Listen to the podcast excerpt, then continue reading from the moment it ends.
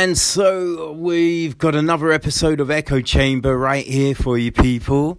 This is day nine of the film festival. Day nine. Um, yeah, don't it definitely started a lot better than yesterday did. And um, yeah, it was just good all the way through. You know, I didn't get to see kindergarten um, teacher, but uh, you know, I I think that was a stretch anyway. So it seems to be very popular. But I'm sure I'll, I'll be able to bring you a review over the coming weeks. But instead, I, I got to see a film called Cam. That was a, a big surprise. So um, listen up. I've got, got three reviews for you, and um, I hope you enjoyed them. The first film I saw today was The Favourite. This is um, directed by Yorgos Lanthimos. It's produced by Ceci Dempsey, Ed Gooney, Lee Magiday, and Yugi Lathimos. The screenplay was by Deborah Davis and Tony McNamara, and it's starring Olivia Colman, Emma Stone, Rachel Weisz, Nicholas Hoult, and Joe Alwyn. It's 120 minutes and it's from Fox Searchlight. And um, if you want to know what it's about, well, it's the early 18th century. England is at war with France, and Queen Anne's, that's Olivia Colman, poor health finds her relying on her doting friend Lady Sarah, who's Rachel Weisz. When Sarah's cousin Abigail, Emma Stone, arrives at the palace, her charm soon wins the Queen's attentions, and the shrewd girl sees a way to restore her social status lost through her father's disastrous wages. With stakes of the heart high, the two women soon become rivals for the Queen's affections in a wickedly funny game of one up womanship. This is a riotous, gleeful, and supremely intelligent filmmaking with every department in ex- exquisite chorus. Fiona Crombie's sets offer a spectacular canvas for much ribald joc- joc- jocularity. Custom designer Sandy Powell boldly updates cult classics with the odd bit of beautiful kink, while Robbie Ryan's occasionally bulbous lens bears witness to strange goings on. Yet the prince pinnacle of so many delights is a trio of performances from Colman, Stone, and Weisz. They fizz through the repartee that's set at a breakneck pace by Lathimos and screenwriters Deborah Davis and Tony McNamara, along with a terrific supporting cast including Nicholas Hoult, Mark Gatiss. They deliver pitch perfect physical comedy and clever witticisms. Let them eat pineapple. Um, so yes, you know, I, I, I saw a little kind of clip of this at the um at the program launch and it really did look intriguing. So I, I, just thought, yeah, I need to um, I need to check this out. Um, you will know um, Yorgos Lanthimos from The Killing of a Sacred Deer and Lobster. But I'd say this is a completely different film to those. I mean, a lot of people said Lobster was a comedy, I didn't really think it was, but this definitely has comedic traits all the way through it because it's it's put together so well. I think the use of language is extremely clever because they've um you know they're using some old English uh, and speaking in that kind of pattern from the time, but then uh, a new swear word will be thrown into the mix. And normally, if someone says this word, like you'd be, what?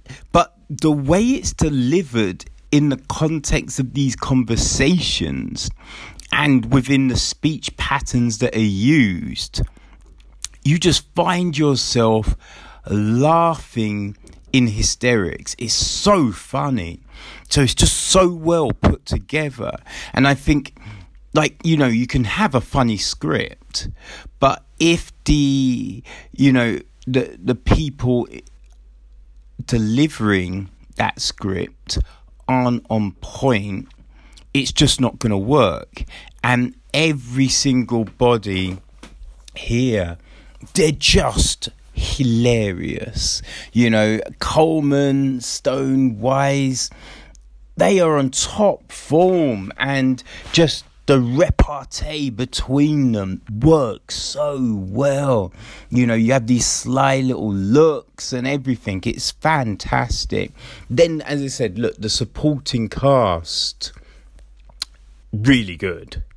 Really good because that cast have to play off of, you know, these three leads so the maids in the kitchen, the way they they they work with Stone, you know, like the the other lords with Weisz, it's just tremendous, really is.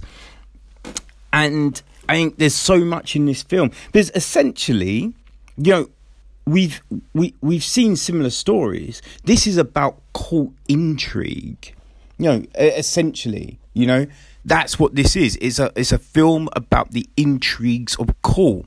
Now, the Tudors was about intrigues of in court, but oh my gosh, this is so much different from that. And um, yeah, that's the brilliance of it because they they've put this story together that is hilarious, but it also speaks of the time, you know? And so you're just entertained on so many levels. And the cameras, like, we have some really interesting angles, which really does help with the story because, you know, I think sometimes you see films and, like, it's just portrayed in the same old format. So you just like, ah well, you know, there's nothing special here. But when they they decide to use like different ways to bring you what's going on, that adds so much to a film. And so yeah, you've got these weird different angles. They're using fisheye camera lens, and it it it helps to bring everything to life. It's just fascinating. It, yeah, it really and like look, the language is funny, but then there's these different moments in the film as well. Like there's a duck race, a duck race, and rabbits. It just it sounds ludicrous, but it is hilarious and it works. It really does work. Trust me. Yeah. Um oh, I, I just think um, I like the end is I would say the ending is understated, but it it, it it's perfect for the film. You know, I, I, I think if it had been this really up ending, you might be like, ah, that's kind of ruined it. But the way it ends, yeah, it just really fits into the narrative and so it, it, it helps kind of just cap this story off and it leaves you um, with a little bit of wonder yeah yeah with a little bit of of wonder but i would definitely um, highly recommend this I, I i would definitely say look if you have the opportunity go see this and you will get an opportunity uh, Friday the 19th at 2:20 p.m. This is at Embankment Garden Cinema. Then Sunday the 21st at 12:30 p.m. at the Curzon Mayfair Cinema. And something you should know about the 19th. This screening will have an audio description soundtrack for customers who are blind or partially sighted. Headphones are available on request at the venue. So when you walk into um, the Embankment Garden Cinema, just ask at the box office or ask a member of staff. They're floating around. They're, they, you'll see them. They're in blue t-shirts.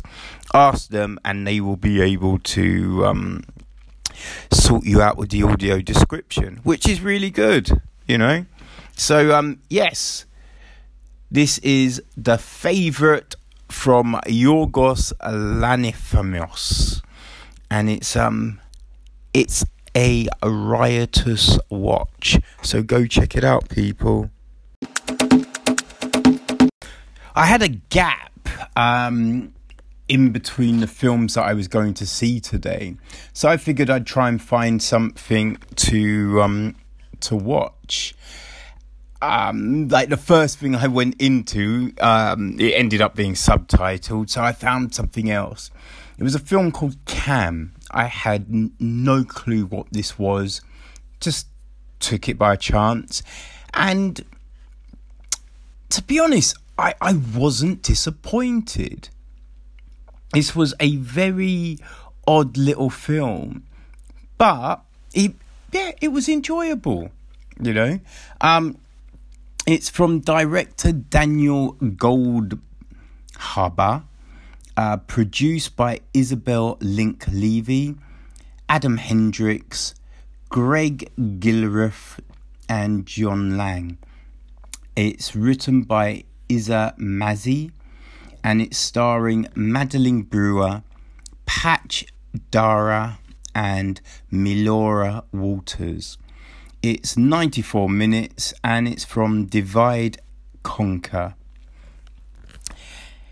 And the synopsis is ambitious camgirl Alice, known to fans as Lola, is desperate to hit number one in the chat room charts and knock main rival, enduring fan favourite Baby off the coveted top spot. Inching slowly up the league tables with her increasingly outlandish and risque shows Alice's hard work appears to be paying off. However, one day she finds herself unable to access her account and inexplicably discovers that Lola is still active online. But who is this mysterious virtual doppelganger and how can Alice stop her? Collaborating closely with friend and former sex worker Isa Daniel Goldhaber's whip smart, impressively dexterous thrill ride skillfully sidesteps all too familiar moralizing about the perils and supposed shame of sex work, instead, offering up a refreshingly progressive critique on internet privacy and the com- commodification of the female body in a digital age. Yeah, this was, as I said, look, it was really interesting, especially when you go in not knowing anything about the film. You know, like it start the way the film starts is you're bit, I was in shock. I was a bit like, what? No, no, no, no, no, no. That's not. Nah. And then you realize, oh, okay. So yeah, it, it really hits you hard at the beginning and then goes from there, you know, and, and you get this story. And it's just intriguing because, you know, it, it doesn't really offer up any explanations. Like, you know she's like oh i need to i need to get in the top 50 okay i'm in the top 50 now i need to get here uh, but you don't know what the reason is. You know, is it pride? Does being higher up offer up more money? Like, you know what I mean? It, it, it's like we're not quite sure what the real reason is, but we know it's important to her. So she's doing all these different things to try and get there. And with all of like this stuff happening, there's um you know she she's talking with her brother and and her mum. So there's those interactions. And she's trying to um you know fit both worlds into her life without them interacting so we have this. And then it's like um you know like she's talking to the people and it's like oh and uh, you know like meeting up with certain like of the people that are on her page. Because you know she wants to ingratiate herself so they keep on coming to her page. They keep on liking her page and helping her you know move up the ranks so she's trying to be nice to people and then it's like but what are their motives? You know, so we have all of this kind of interplaying with each other, which is fascinating. It, it, it's it's just yeah, it's crazy. Then everything just goes very odd for her. As it said in the synopsis, she's locked out of her account, and you you find her just spiraling out of control, just like, you know, trying to work out what's happening, trying to get help for the problem, and finding that there's not any help. Uh, and, and yeah, and that's where, you know, and the story just starts to get really crazy. Really crazy. Uh, but it's fun. It's, yeah, it gets really fun. And, well, I like, when I say fun, I mean like you know the story is the story's crazy and it's fun because you're interested, you're intrigued, you're like on the edge of your seat, really thinking, oh, what's happening here? Where is this going? You know, is she safe? Like, what is this kind of horror? Is this a horror? Is this a thriller? What what is this? What's happening here? So we're getting all of this kind of stuff, and you're like, whoa, you're in, you're just yeah intrigued. And the thing I did like, yeah, it it doesn't try and have her, you know, explain or you know have those like thoughts of consciousness with someone where she's like, I realize what I'm doing is wrong, but you know, it's the only way I could survive, or it's the only way I could get through college, and ba ba ba ba ba. You know, it didn't try any of that, which was, um, yeah, it was good. It was interesting, you know, but I think it, it it doesn't explain some of the other stuff around it though. Like, you know, why is this like not the fact that yeah, you know, oh, why does she do sex work? But no, but why is this job so important to her? You know? Like, yeah, why is this one? Like, could she not go somewhere else? Like, you know, what's what are the things holding her here? They don't really kind of give you anything on those things, which I think that could have added something to the story. But to be honest, it didn't really detract from the story either, which is fine. So, um, yeah, you're you're just left with this this fascinating insight into the world of um, of cam girls, which, to be honest, I yeah, I wouldn't have thought about watching. Not for any reason, just being like, there's so many other things playing and that kind of stuff, and I just feel like, well, yeah, you know, I was like, what, well, what would this be though? So yeah, I don't know if I'd have seen it here. Like if it was on Netflix, I might have given it a look, but at the film festival, no. So yeah, I'm, I'm glad that I stumbled upon this, and um, you could see it on Saturday the twentieth at quarter past six. This is at the Curzon Soho Cinema, or Sunday the twenty first at 3.30 at the Prince Charles Cinema. And I would say, look, if you're at a loose end, you know, because remember, this is only an hour and a half. So if you're at a loose end and you want something to do in between films or before you meet up with some friends or whatever, whatever, I, you know, I, I, I'd say you couldn't do too badly with checking this out. Yeah? So that's CAM. C A M. All right. So um yeah, check it out and um you know, you can always leave comments and let us know what you're what you're thinking of the films that you've been seeing during the festival. So maybe do that. Okay? Cool. The last film I saw today I um I chose to see because I was captivated by an image. That was it. I hadn't seen a trailer. I hadn't seen any short clip.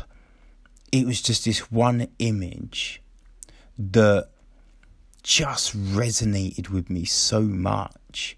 You know, I, I, I was just, you know, I, I just kind of felt all this emotion kind of resonating from it. You know, you could see all this love and just so yeah, I, I went to see Blaze, which is the new film um, from Ethan Hawke. Uh, Hawke also produced it with Ryan Hawke, uh, Jake Seal, and John Sloss. Uh, and he wrote the script along with Sybil Rosen. It's starring Ben Dickey, Ali Shawkat, and Sam Rockwell. It's 127 minutes and it's from Scenic Media. Uh, and um, yeah, the, the breakdown is Blaze Foley, a wild spirited songwriter who toured with Townes Van Zad, Zadant lived up to his name, burning brightly and briefly.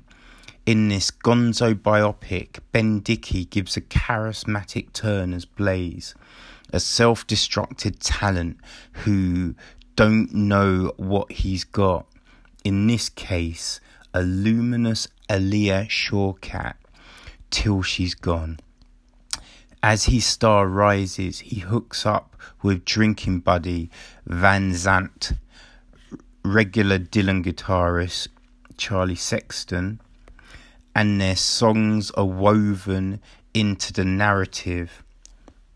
Shot in the warm hues of a whiskey buzz, Blaze also features cameos from Sam Rockwell, Steve Zahn, and Richard Linklater. Director Hawke cast an affectionate, nostalgic eye on the barroom gig circuit in this spirited ex- excavation of talented but little known musicians' musician. Now, um, this film, like, it really kind of sets the scene on who Blaze is with the beginning. Because he's just drunk in a recording studio, causing all manner of hell. So we have this, and then it cuts to um, a radio station with an like two of Blaze's friends giving an interview um, I believe it is Van um, Van Zant, um, and uh, yeah, I, I, I forget who the other guy is, but yeah, they're they're giving um, uh, this interview, and you know the, the and and you just hear them you know start off with really like um yeah Blaze died like this, and then we kind of get flashbacks. And the weird thing is, this film, there's so many flashbacks and jumps around. Like, I think normally this just wouldn't work because it jumps around all over the place. But it really does work. It really, really does work. And the funny thing is, it's like from a film I knew nothing about, and yeah, I, I was just moved by an image. This film, it it was the um it was the one that kind of hurt the most.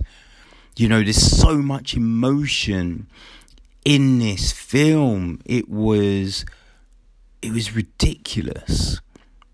You know, it, it really kind of tears you up with everything that you see. Like, I would say there's an epicness to this film, but also just this great, great sadness. It's like what we see is the finding of of true love. You know, the finding of like soulmates. The you know, finding of someone because I think we all want it. Someone that will ride and die for you. You know, someone that has got your back no matter what. Someone that doesn't try and diminish what you do, but cheerleads all the way. Someone that's just got your back. And that's that's there. That's there for Blaze when he meets Sybil. And what we see is just a love, a love in all encompassing, you know, with, with no strings attached. And I don't mean no strings attached like, you know, swinging. I mean, the love isn't dependent on money. It's not dependent on a certain job. It's not dependent on a car. It's not dependent on um, cachet. It's just love. And it's just so sweet. It's so it's so nice to see. It just fills you up with so much emotion. and yeah, it's so when you see the spiral, the loss of control, it it just tears you apart. You know, it's it's just yeah, you you you you don't know what to do really because you know it shouldn't happen. You don't want this story to end that way. You know, the the these two stars need to ride through the sky together forever. But it it seems that's not the case. It really does seem that's not the case. But I think there's um, there's some great little kind of quotes throughout the film that we see, you know, and um, yeah, they're they're perfect. They really work so well. I don't want to. I don't want to be a star. I want to be a legend. And when Sybil asks him, Blaze, What's the difference? Blaze says stars burn up because they shine for themselves. Legends never die. Which, yeah, is a great, it's it's great, man. You know what I mean? And then um, he he he says um, Sybil was saying how you know she she gets shy sometimes when she's trying to perform, and he says um, and she says I don't think I have the confidence, and he's like, confidence is the consolation prize for knowing you're alive just great. Just like, and this is the thing. This this this film. It's riddled with this incredible dialogue. These incredible, like, words. It's not just like the looks between characters. It's not just these atomic kind of feel that you have because of the lenses and the filters that are used. It's, it's just so much. Everything comes together with this film to give you this emotionally charged experience. It's just, yeah, it's incredible. Like the chemistry between Sybil and Blaze on screen, it's it's something else. You you believe it. I you know I know I've said with some of the films I've seen that the I I wasn't believing in the romance here in this film. You definitely believe in the romance. You know, you you you kind of think yes these people were in love. These people they you know they uh they circled each other. You know they were each other's sun and the moon. And you believed that. You believed every little bit. You believed the regret Blaze feels, you know, it's it's just yeah, it's all there. It really is. It's all there in this film. Like we see um every aspect though. So we see Blaze at the beginning. We see Blaze when he's on tour and he he's becoming popular. And we see Blaze Blaze at the end, you know. Um, uh, like another really good quote um, was from from Sybil, and it's Do you think we're born knowing how to love? Cause why do we forget? Like how poignant is that? Huh? Like it's just beautiful. But god damn it, this film made me so damn sad. so damn sad. You know, because you're just seeing the loss of happiness. It's like trying to find someone in the fog. You know? But it's just, yeah. But people, I'm telling you, you need to see this film. You really do need to see this film. Like, Ethan Hawke does a magnificent job directing this. He really does.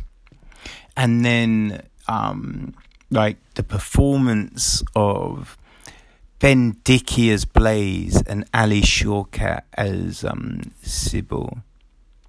Just, just tremendous. Just really, just magnificent. So yeah, I I really recommend it. It's 127 minutes, but you do not think that. It doesn't feel like it's over two hours. You you're just like captivated by everything that you see. So you will be able to see it um, Saturday the 20th at quarter past three at the Curzon Soho Cinema. I mean, I think this is sold out, but there's always returns. So if you go to the screen, I believe it's an hour or half an hour beforehand, like you should be able to pick up a ticket, I'd imagine.